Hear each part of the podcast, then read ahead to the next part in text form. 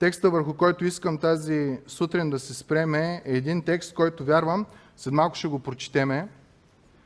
Всеки би искал в началото на всеки парламент това да бъде текста, който да се чете. В началото на всяка предизборна кампания, на коя да е партия, всеки би искал този текст да бъде мотото на тая партия. Всеки би искал този текст да бъде ще искате, вие още не го знаете кой е, бихте искали този текст да бъде новогодишната реч на президента, когато той поздравява народа. Псалом 127. Ще ви моля да го намерите на телефони, на Библии. Който не го намери, ще го прочита. Псалом 127 и е, той е специален псалом, защото го е писал Соломон. Ние знаем, че Соломон е писал притчи, ама той има и два псалма, които е писал. След малко ще обърне внимание на тази част. Псалом 127.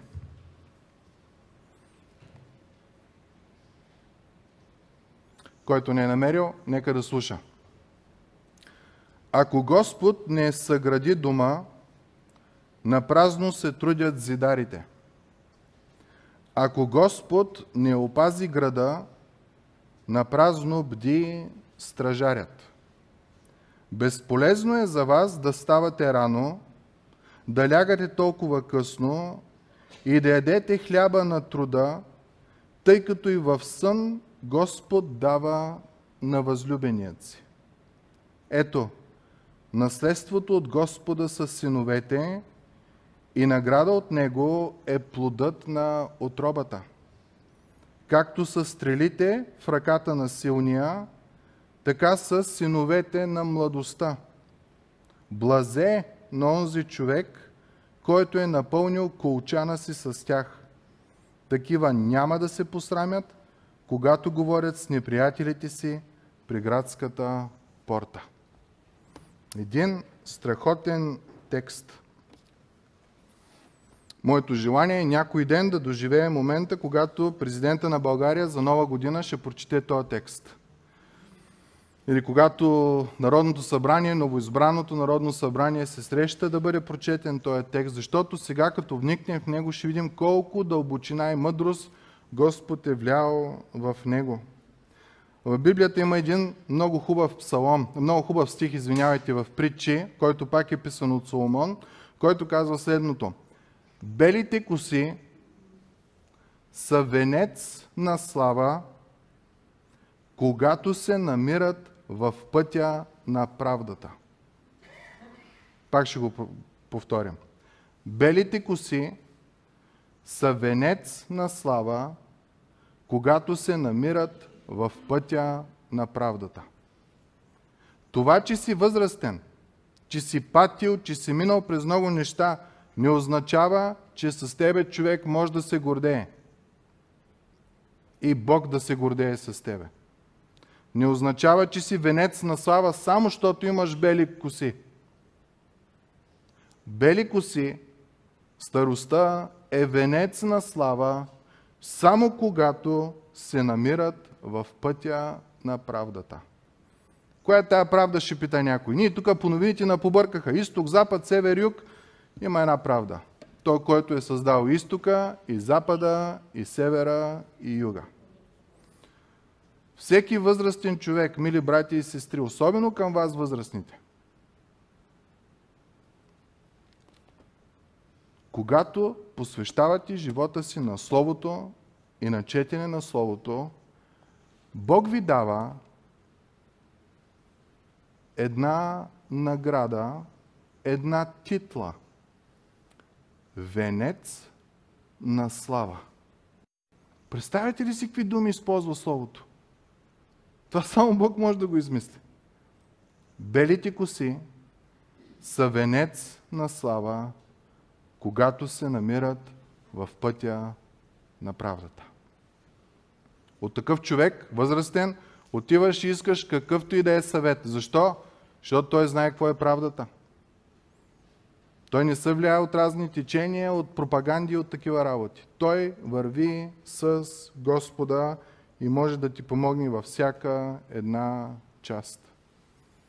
Псалма, който прочетахме, 127, е писан от Соломон, най-мъдрият човек, който е живял някога. В края на живота си. Бяла коса. Венец на слава. Кога?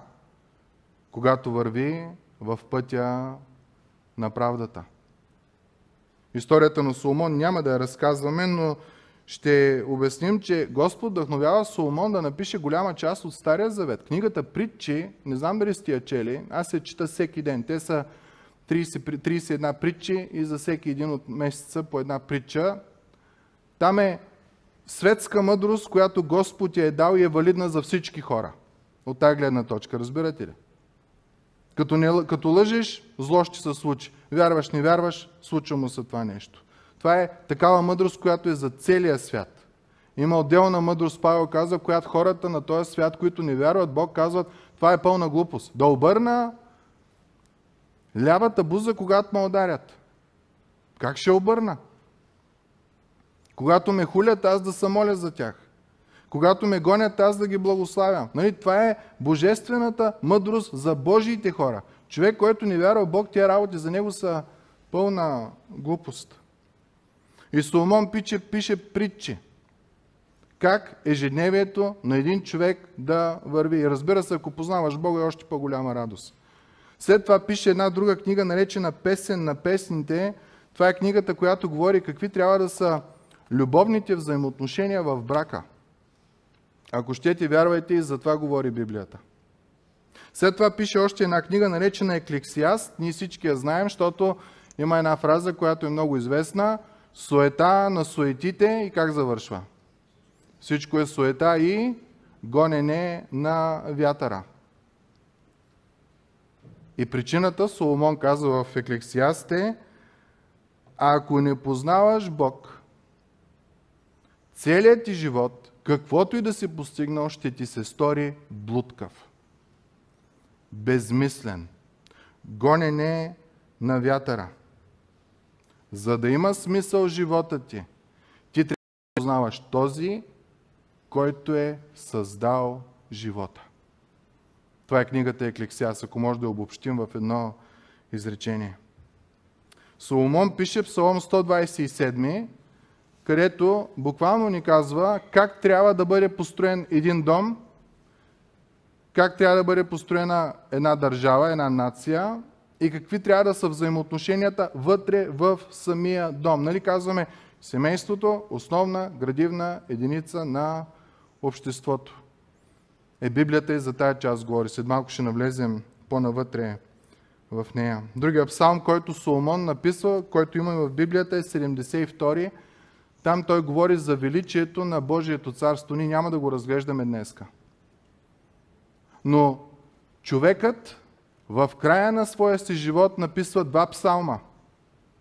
Единият е какво трябва да е живота в дома, в държавата и в а, семейството. И другият е величието на Христос.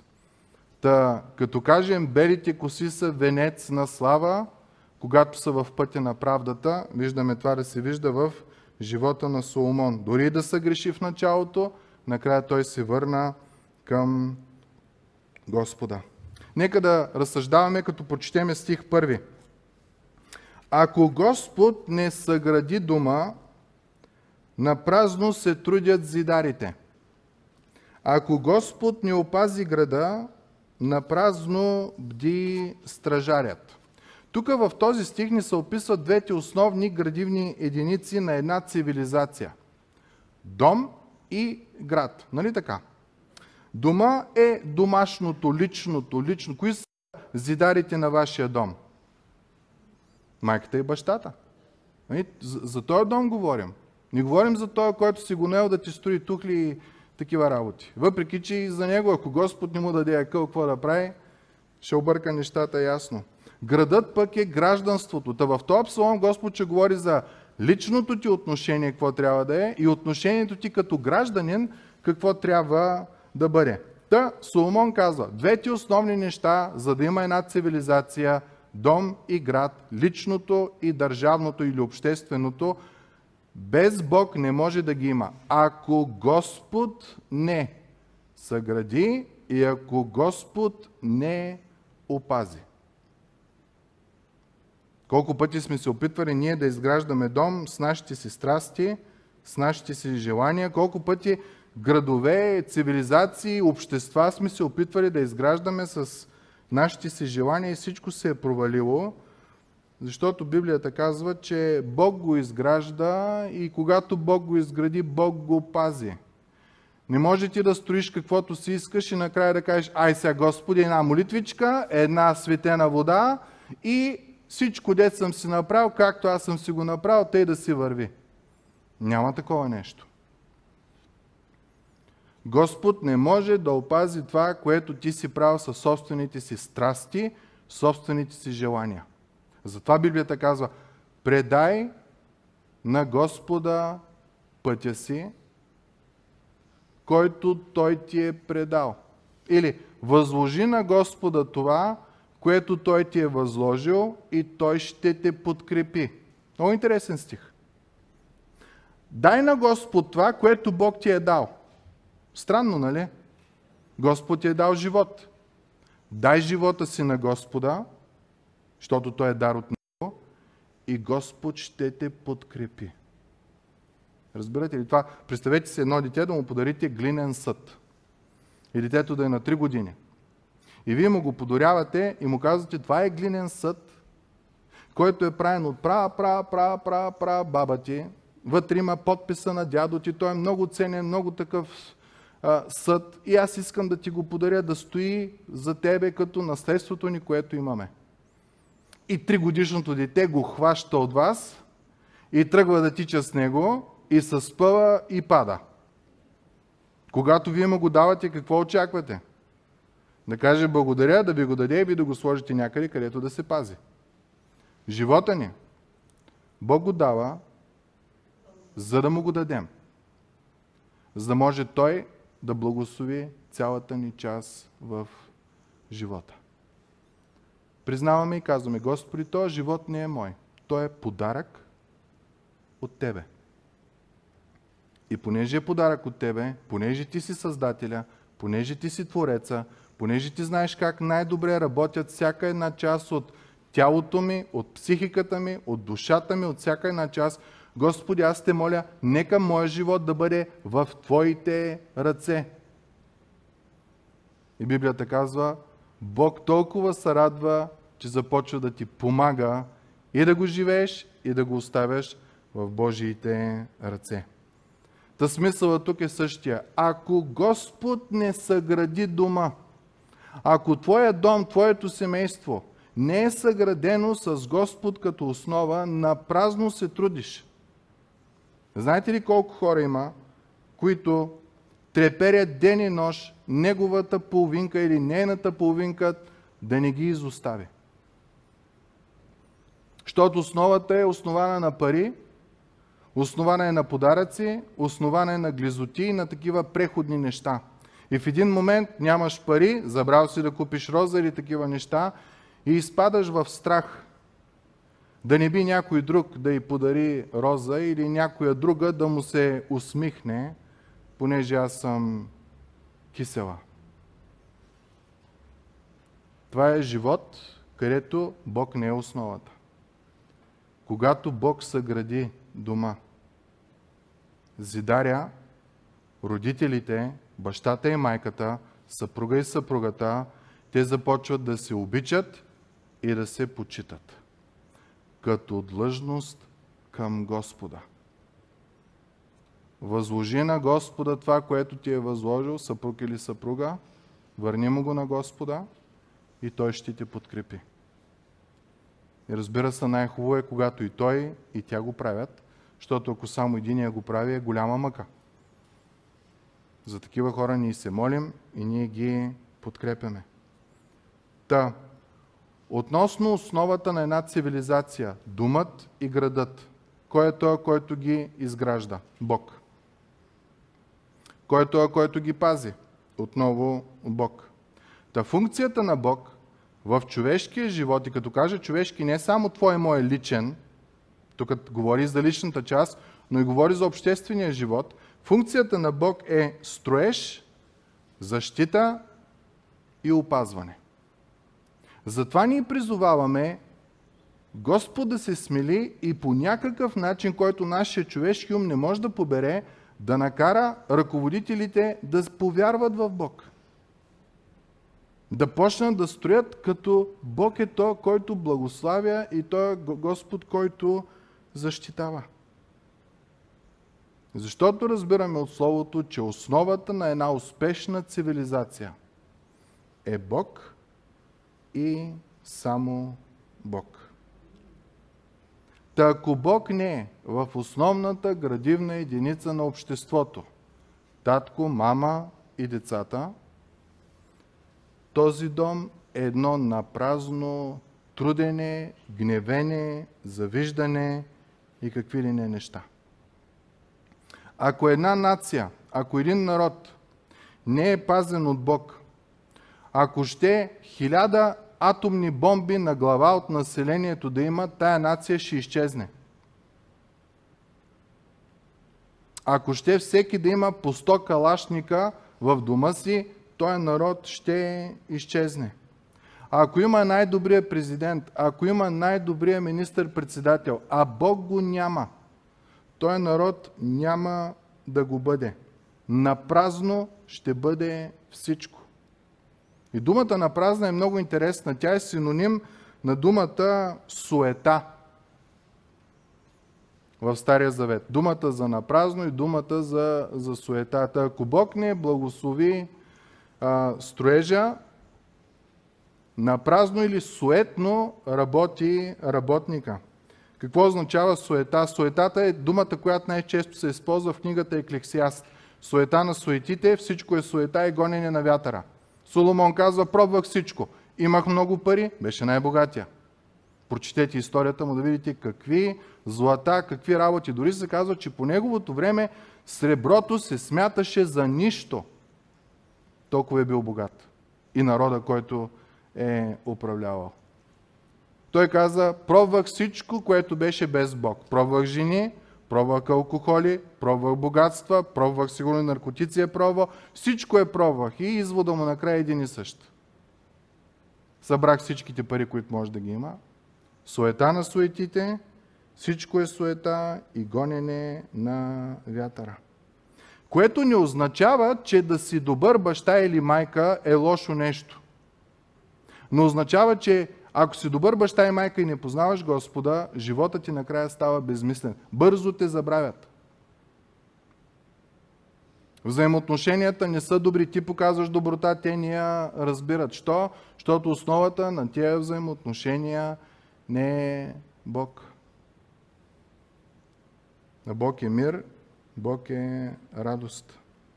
В гроба нищо не можеш да вземеш. Знаете ли, между другото, че в момента, в който отидем в гроба, ние губим абсолютно на 1000% всичко, което имаме тук и сме изградили, и сме постигнали и всички тия неща.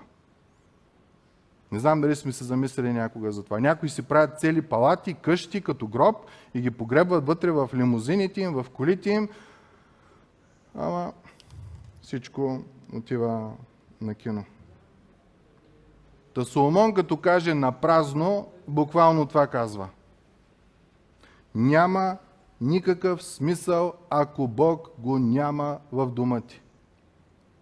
Това прошка, като се скарате, на какво ще се основе? Ти прощаваш, защото Бог ти е простил, а не защото си по-висше и е, там да не са такова, дай да им простя. Не. От сърце прощаваш. Има радост, и има сила. И ако Бог го няма и в държавата, ние виждаме какво става с безбожни държави.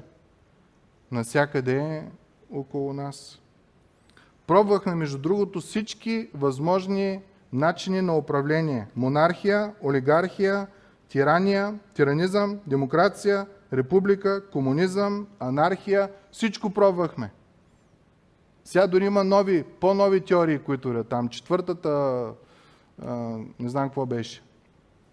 Нищо няма да помогне, ако Бог не е в основата на тези неща.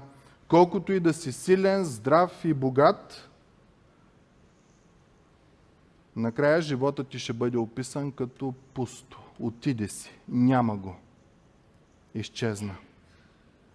Освен ако Бог не е в основата на всичко. Та тук Соломон, държавник, мъдър мъж, препатил.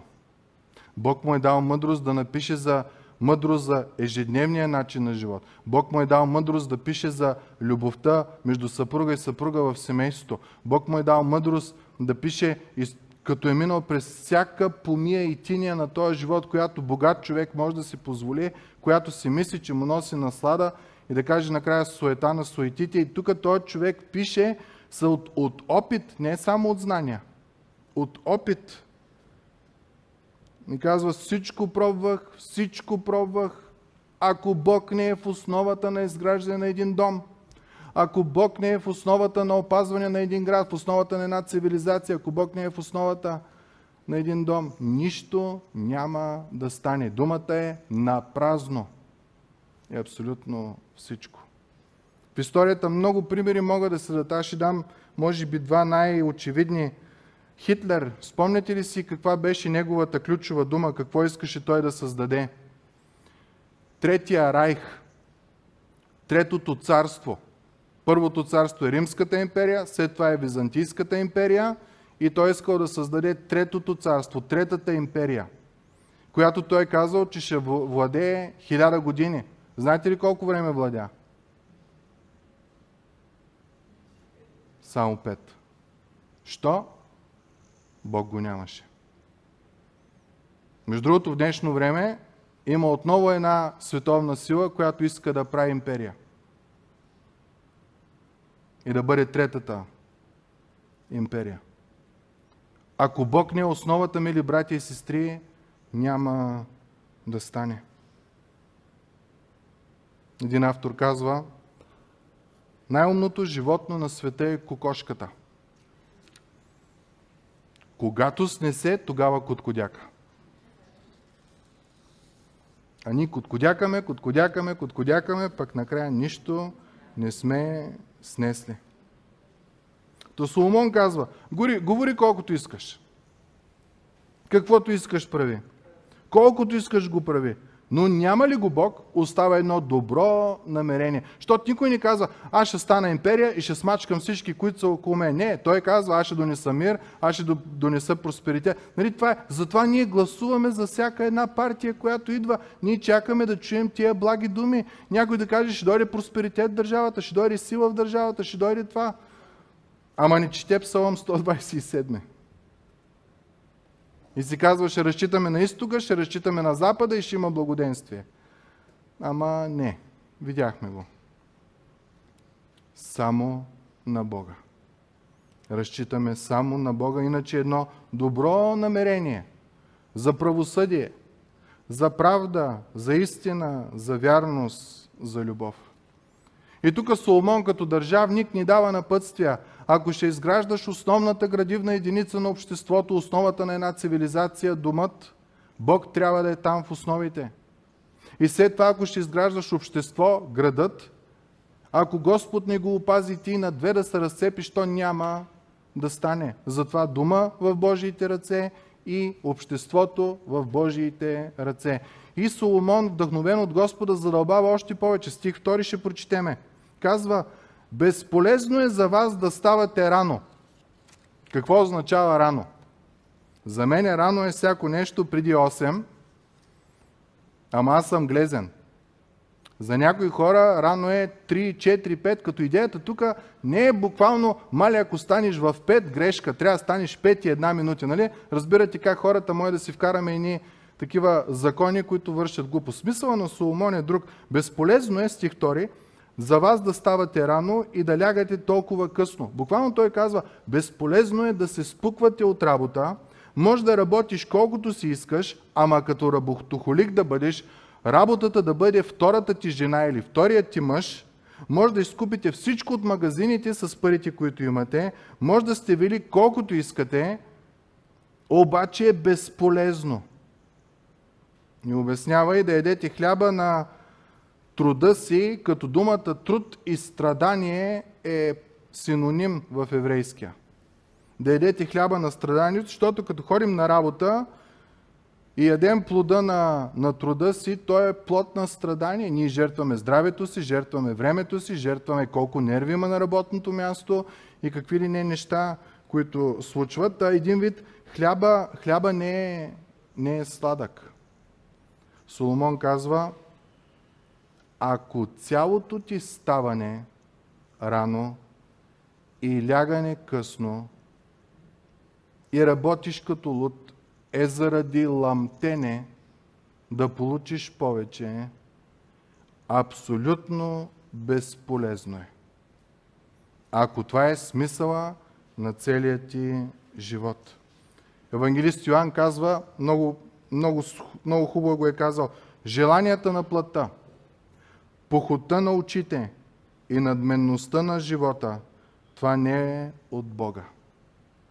То няма да бъде благословено от Бога. Та, Соломон казва, за семейството ли говорим, за обществото ли говорим, нали града е символ на обществото, или говорим за тебе, човека, ставане, ядене и това, ако Господ го няма, всичко е на празно. И ние хората това нещо го осъзнаваме. Аз като общувам с някои от вас по-възрастните, казват, като съм млад, скачам, тичам, искам да построя 50 къщи, 100 етажа, да имам това, това, това, това, това. Изведнъж като стана на 60, като разбера, че силите ми ги няма, желанието намалява, като разбера всички тия неща, това, което ми идва е да живея по-простичко. Нали, повечето българи имат една голяма къща и една лятна кухня. Познайте къде живеят, като старят. В лятната кухня. Дори къщата да е на един етаж. Но някак си по-малкото. Една туалетна, една спалня, една кухничка. Такава друго не ми трябва. Защо? Осъзнаваме, помадряваме. Много от нас си казват, ако може Бог да ми вземе акъла и да го сложи в 20 годишно тяло, много по-хубав ще ми е живота. И Соломон го казва, безполезно е да ставаш рано, да лягаш късно и да едеш хляба на труда ти или на страданието ти. Какъв е смисъл на човешкия живот, мили брати и сестри? Да познае Бог. Този, който му дава и силата, и въздуха, и, и възможностите, и благоволението в неговия труд. Човек е направен, направен е от Бог да живее в Божието присъствие. Колкото и коли, колкото и жени, колкото и пари, няма да ни задоволят. Августин Блажен има една фраза, във всеки един от нас живее една дупка, една празнина с формата на Бог. И нищо не може да я запълни, освен Бог. Наливаш наркотици, наливаш алкохол, наливаш хапчета, наливаш всякакви, извиняйте, мартиници, нали, за здраве и такива работи. Наливаш, наливаш, празно, празно, празно, окичил си са целия, ми то живота ти не се променя, понякога става и по-зле. Тежат тия конци. Няма ли го Бог в живота ти? Няма как да намериш радост и смисъл. Вижте, когато Господ дава заповеди за дома, специално в Стария Завет, чуйте какви са му наставленията. Ето заповедите, наредбите и законите, които Господ вашия Бог заповядва да ви науча – за да ги вършите в земята, към която преминавате. Това е Израел, преминава в обещаната земя и Господ им дава насоки как те да изграждат дома си, кой да бъде основата и на града, и на дома. Чуйте Господ как го описва. За да се боиш от Господа Твоя Бог, да пазиш всичките му наредби, заповедите му, които ти давам, ти, синът ти, внукът ти, при всичките дни на живота ти, за да ти се продължат дните. Когато Бог дава, обещания, дава заповеди, те са с обещания. Пази ги, за да просперира народа ти, да не вземете да изчезнете. И тук казва, ти, синът ти, внукът ти, което означава, че Ако синът ти е калпав и не предава Божиите заповеди, Божия път на внука ти, ти като баба и дядо имаш тази отговорност да го направиш. Ти, синът ти и внукът ти. И така, чуй Израил и внимавай да ги вършиш, за да ти бъде добре и да се размножите много в земята, където тикат мляко и мед, според както Господ Бога на бащите ти обещал. Слушайте сега, това е второзаконие, 6 глава. Слушай, Израилю Ехова, нашия Бог е един Бог. И да възлюбиш Господа Твоя Бог с цялото си сърце, с цялата си душа, с всичката си сила, т.е. с цялото си естество, с това, което съм аз като Георги, с всичкото, което включва Георги, аз трябва да възлюбя Господа. С мислите, с намеренията, с езика си, с делата си, с силата си, с душата си, с видимото и невидимото, което е Георги. Тия думи, които ти заповядвам днес, чуйте какво казва Бог. Нека бъдат сърцето ти. Къде да бъдат? В сърцето ти. На тях да учиш прилежно децата ти. Къде да бъдат? Не само в сърцето ти, да бъдат в децата ти. Не само ти да ги знаеш, да ги дадеш на другите. И за тях да говориш, когато седиш в дома си. Къде трябва да са тия думи? В дома ти. В твоя дом няма да, в твоя дом няма да говориш глупости, спекулативни теории, неща, които нито можеш да ги провериш, нито нищо. Ще говориш Божиите истини. Когато ходиш по пътя, на всяко място, когато лягаш, когато ставаш, да ги връзваш за знак на ръката си, да бъдат като превръзка на челото ти и да ги написваш върху стълбовете на вратите на къщата си и на портите си. Когато излизаш, това да ти е на главата, когато влизаш, това да ти е на главата. Когато излизаш, да знаеш, да възлюбиш Господа Твоя Бог с всичко и ближния като себе си. И на излизане да знаеш как да общуваш с другите. На влизане да прочетеш, да възлюбиш Господа Твоя Бог с цялото си естество и ближния като себе си и влизаш вътре у вас при Твоите ближни и показваш любов, а не киселост и грижа. И Господ казва, постоянно това нещо да бъде в тебе и тогава ще благоденстваш, ще благоуспяваш и ще ти се продължат дните на тебе и на рода ти. В края на стих 2 на Псалом 27 до сега Господ говори за хора, които вършат безполезни работи и изведнъж на края на стих 2 Бог използва една много близка дума – възлюбеният ми. Нека да го прочетеме. Стих 2 отново. Безполезно е за вас да ставате рано и да лягате толкова късно и да ядете хляба на труда, тъй като и в сън Господ дава на възлюбеният си. И изведнъж виждаме контраста, който Соломон ни описва. Едните, които живеят безполезно. Бог не е в основата на дома, на семейството, Бог не е в основата на обществото, Бог не е в основата на техния личен живот. Безполезно, напразно, безполезно. Но човекът, който обича Бог, който чете Словото, който предава пътя си на Него, Господ го нарича възлюбеният. И казва, дава му дори и на сън. Той е човек, възлюбеният, на работното си място е най-добрия работник. Нещото е работохолик, нещото лъмти, а защото е възлюбен от Бог. Той е човек в дома си. Е най-невероятният съпруг и съпруга, и баба, и дядо, и леля, и чичо, и каквото си искате там, какъвто сте. Защо? Не за да се подмазва и да има мир, а защото познава този, който го е възлюбил. И той човек намира радост. Кой е възлюбеният човек? Възлюбеният човек е човек, който знае, че материалните неща не ти обещават хубав живот. Те не са важни. Качествен живот те не могат да ти дадат. Те могат да ти дадат количествен. Много коли, много пари, много а, код сетите.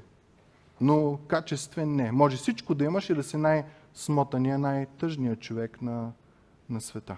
Дори пеем една песен. И какво от това, че си богат? И какво от това, че целият свят е той, твой? И какво от това, че владееш всички? И какво от това, че завладееш целия свят? Пък не познаваш той, който е създал и тебе, и света. Какво те ползва всичко това нещо? Възлюбеният е човек, който не зависи, не казва всичко зависи от мен. Ако аз не прекопая, ако аз не полея, ако аз не посъдя, ако аз не такова, нищо няма да стане. Той знае, че каквото и да прави, ако Бог не е този, който благоволи да порасне, нищо няма да стане. Това е възлюбеният човек. Когато той работи на, на нивата, той работи с очакването Господ да благослови, а не понеже аз съм голямата работа, ще станат тия неща. Ние всички знаем, аз отскоро съм в земеделието, може на две да се спукаме всички най-скъпи торове глупости и накрая всичко да изчезне. И то да не зависи от нас. И някой път дори не знаем какво е станало, че се е случило това. Давид използва една невероятна фраза във връзката си с Бога. И това е нещо, което аз бих желал повече и повече да става в моя живот и повече и повече да става във вашия живот. Искам да ви го прочита. Псалом 132 казва така. Наистина аз укротих и успокоих душата си, като отбито дете при майка си. Пак ще го прочита. Наистина аз укротих и успокоих душата си, като отбито дете при майка си. Тези от вас, които са били родители, най-вече майките, когато детето иска да еде, то какво прави? И е сучещо. Реве, тръжка са, блъска, дращия, най- всички тия работи. Защо? Ме той е в присъствието на мама, мама го държи, обаче все едно то знае, че няма да му дадат. И реве, и крещи, и вика, нали така? Давид казва, аз съм при мама, но като отбит вече. Аз не съм при мама, за да цоца мляко и тия работи. Аз съм при мама, защото обичам мама. И той така описва връзката с Бог. Аз съм при Бог. В Божието присъствие. Като дете, което е отбито. Като дете, което не търси само какво Бог може да му даде. И той казва, успокоих и укротих душата си. Отивам на молитва при Господа и не съм дай, дай, дай, дай, дай, дай, дай, дай, дай. Ами вече съм като отбит, вече съм уверен в Неговата любов към мене, че Той ще се погрижи за всичко в моя живот. Аз се наслаждавам на присъствието на Бога. И начина по който го описва, явно е виждал отбито дете и неотбито дете. Отбитото дете, то стои при мама и не търси само да получава. То се радва на ласките на мама. И Давид казва, така съм при Бога вече. Не отивам при Него само да искам какво да ми даде. Аз отивам при Него, защото ми е приятно да бъда при Него. И тая фраза Соломон използва и нарича възлюбеният. Ако ти знаеш, че си възлюбен от Бог, Бог няма да те остави. Нашите кучета, като им дадем и ни кокали, знаете ли какво правят? Гризат 15 минути и отиват и ги заравят. И аз ако тръгна в посоката, където е заровил кокала, идва и почва да ми пречи. Да не ходя там. Щото си мисли, че повече той кокал няма да види храна, повече няма да види. Той куче не е отбито. Давид каза, възлюбеният, той, който обича Бога, той отива при Бог не само за да получи, дори не за да получи, той знае, че Бог ще снабди всяка негова нужда. Той отива, защото там е най-прекрасното място, където можеш да бъдеш. И Бог казва, той човек спи и си почива. Докато Аня става рано, ляга късно и са бъхти от ламтене, от желание да има повече и повече. И Бог казва, това е човек, който си мисли, че всичко зависи от него. Колкото по-рано става, толкова по-дълго ще работи. Колкото по-късно стои, толкова по-дълго ще работи. Повече пари ще изкара. Извънредни ще получи. Но възлюбеният, То, който знае, че когато е на работа, дава най-доброто от себе си, когато е в дома, дава най-доброто от себе си, когато е след приятели, дава най-доброто от себе си, защото обича Богът и е възлюбен от Бог, той дори в сън Господ ще му даде почивката, мира и насладата, от която има нужда. Защото този човек знае откъде идва силата на един дом. От Бог. Откъде идва силата на едно общество. От Бог откъде идва силата на една личност, когато основата е Бог. И стих 3 продължава. Ето наследство от Господа с синовете и награда от Него е плодът на отробата. Сега, много важен въпрос. Откъде идват бебетата? Штъркела или пчеличката? Или от Бог? Да не вземем да лъжем децата с штъркели и пчелички, когато Словото изрично казва наследство от Господа с синовете и награда от Него е плодът на отровата. Твоето дете, мили братко и сестро, е награда от Бог в твоя живот. Да не си му казала, че Штъркел го е донесъл. Той е награда от Бог. Специално Господ го е благословил. Как започва Библията? Знае ли някой? Първия стих на Библията. В началото Бог. В началото Бог. Ние сме тук заради Бог. Всичко е създадено заради Бог. Ако Бог го няма, живота ни е напразен. Няма никакъв смисъл в него. Без Бог, детето, семейството и обществото отиват на кино. Няма ли го Бог в живота ни? Правда истина, без Бог не става. Църква без Бог. Знаете ли какво става църква без Бог? Кръстоносни походи. Ламтени за богатство. Използват Божието име, ама не го познават. И ние са гносим от такива неща. Народ без Бог. Виждали сме го. Дом, където Бог не е цар. Но то за постоянно къвги. За най-малките неща – трябва да има къвга. По-важна е от, от мира.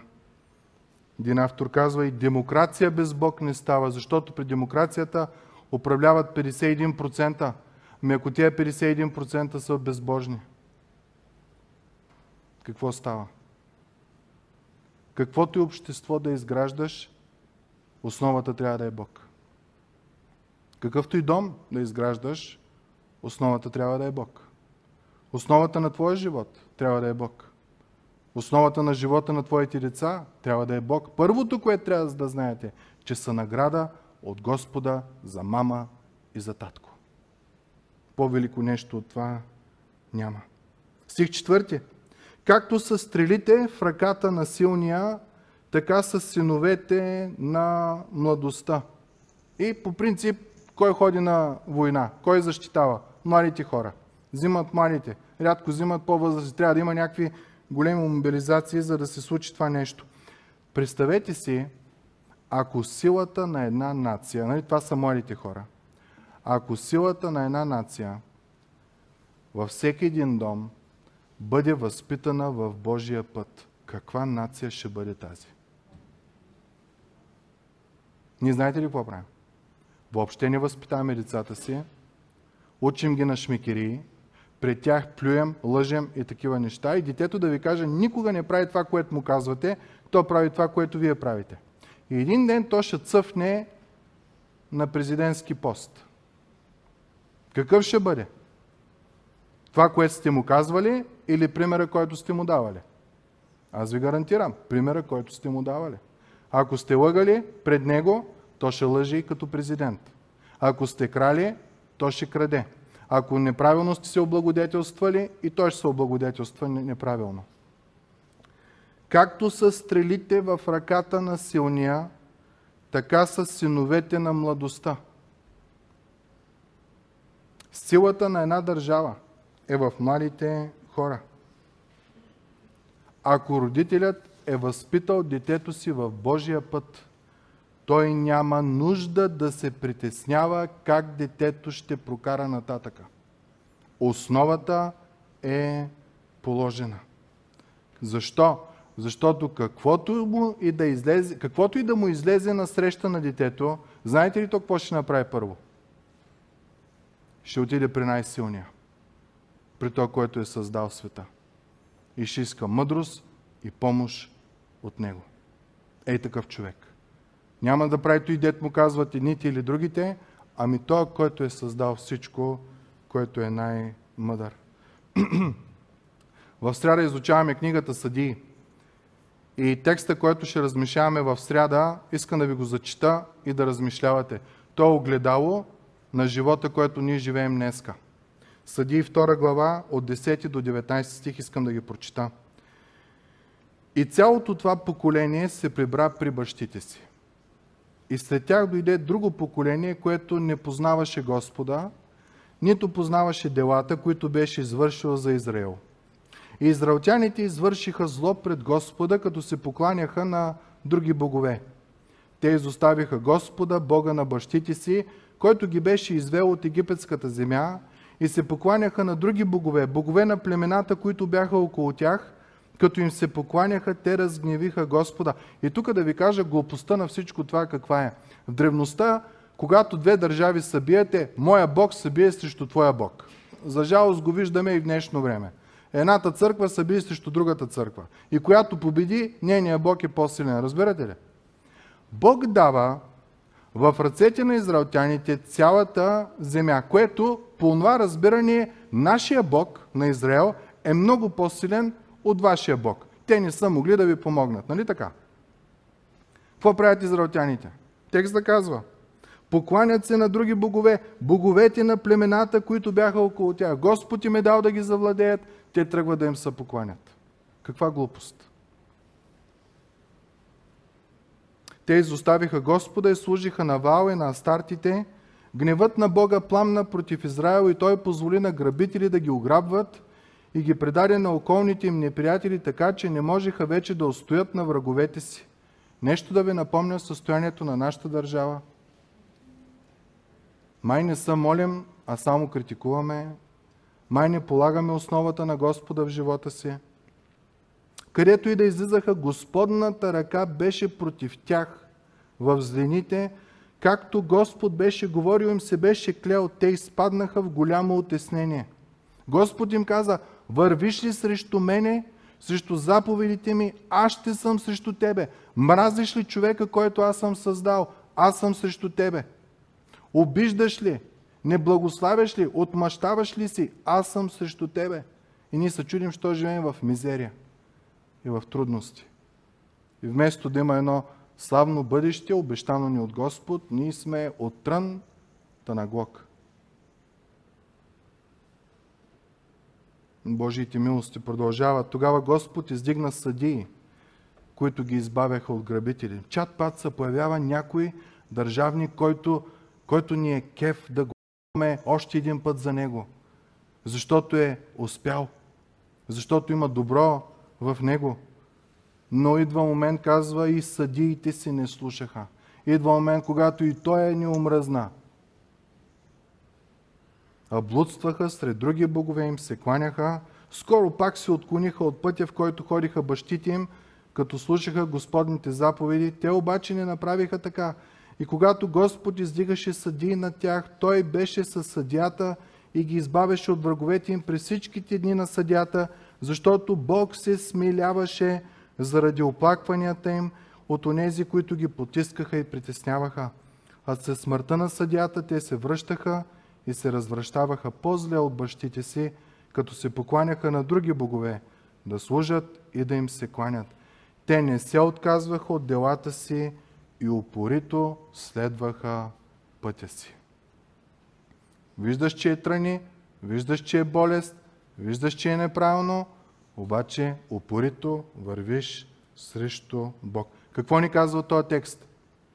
Децата не познаваха Бога защото техните родители, на които бяха дадени оригиналните заповеди, не ги предадоха на децата си. Ако ти днеска не хаеш за Божието, то не е само за тебе. Поколението, което ще излезе от твоите чресла, то ще бъде описано с тия думи в съди. Такава отговорност имаме, мили брати и сестри. Днес създаваме поколение, което си няма идея кой е Бог и какво Бог може да направи. Ние само го молим, молим, молим, искаме, искаме, искаме, а Той ни е дал всичко. Апостол Павел казва, и смъртта е на ваше разположение. Представете ли си? Когато християнин умре, той отива директно в Божието присъствие. Когато невярващ умре, той отива директно в ада. Та смъртта е наша от гледна точка на това, че дори да се опита да напокуси, тя прави по-голяма услуга, като навкарва в Божието присъствие. Дори смъртта е ваша, казва Павел. Толкова е важно децата ни, близките ни, обществото ни да познават Бога, мили брати и сестри. Без Бог личността, дума и нацията са провалени. С Бог има почивка. С Бог има дума на възлюбен. С, дом, с Бог дом и нация имат шанс в живота. Интересна е думата, която той използва стих 4.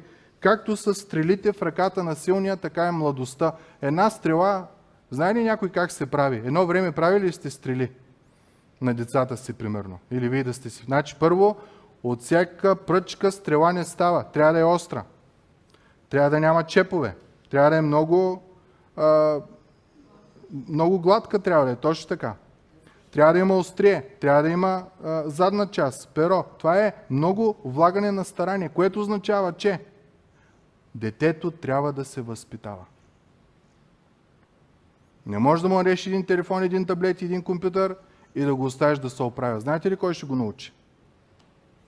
Тези, които влизат през таблета, телефона и компютъра, те ще научат вашето дете. И ви обещавам, че няма да го научат на хубави неща. Както една стрела, за да е сила, така един човек трябва да възпитава децата си, че да има увереност в тях. Да ги възпитава, както една стрела се оформя, така той трябва да оформя характера. Детето трябва да знае, че другите хора имат достоинство. Детето трябва да е възпитано, че не трябва да мрази другите, че всички са създадени по Божия образ и подобие. Детето трябва да знае, че той е награда за дома, който се намира. Детето трябва да знае, че е за благословение. Детето трябва да знае за послушание. Детето трябва да знае за морал, за защита на слабите, за правда, за истина. Така се оформя една стрела, така се подостря, така се прави, така един характер на едно дете се изгражда. И стих 5 завършваме с него. Вижте каква дума. Блазе на онзи човек, който е напълнил колчана си с такива стрели. Който има такива деца. Общество, което има такива млади хора, изградени в Господа. Такива няма да се посрамят, когато говорят с неприятелите си при градската порта. Градската порта има функцията на пазара днеска. Отиваме на пазар, за да се видим. По това време е било, на градската порта са се решавали всички. Ако искаш да се видиш с всички, на градската порта. Когато отидеш на градската порта и се срещнеш с неприятеля ти, той няма да ти каже, твоя смотан син, какво прави? Оня ден открадна една кокошка, го видях.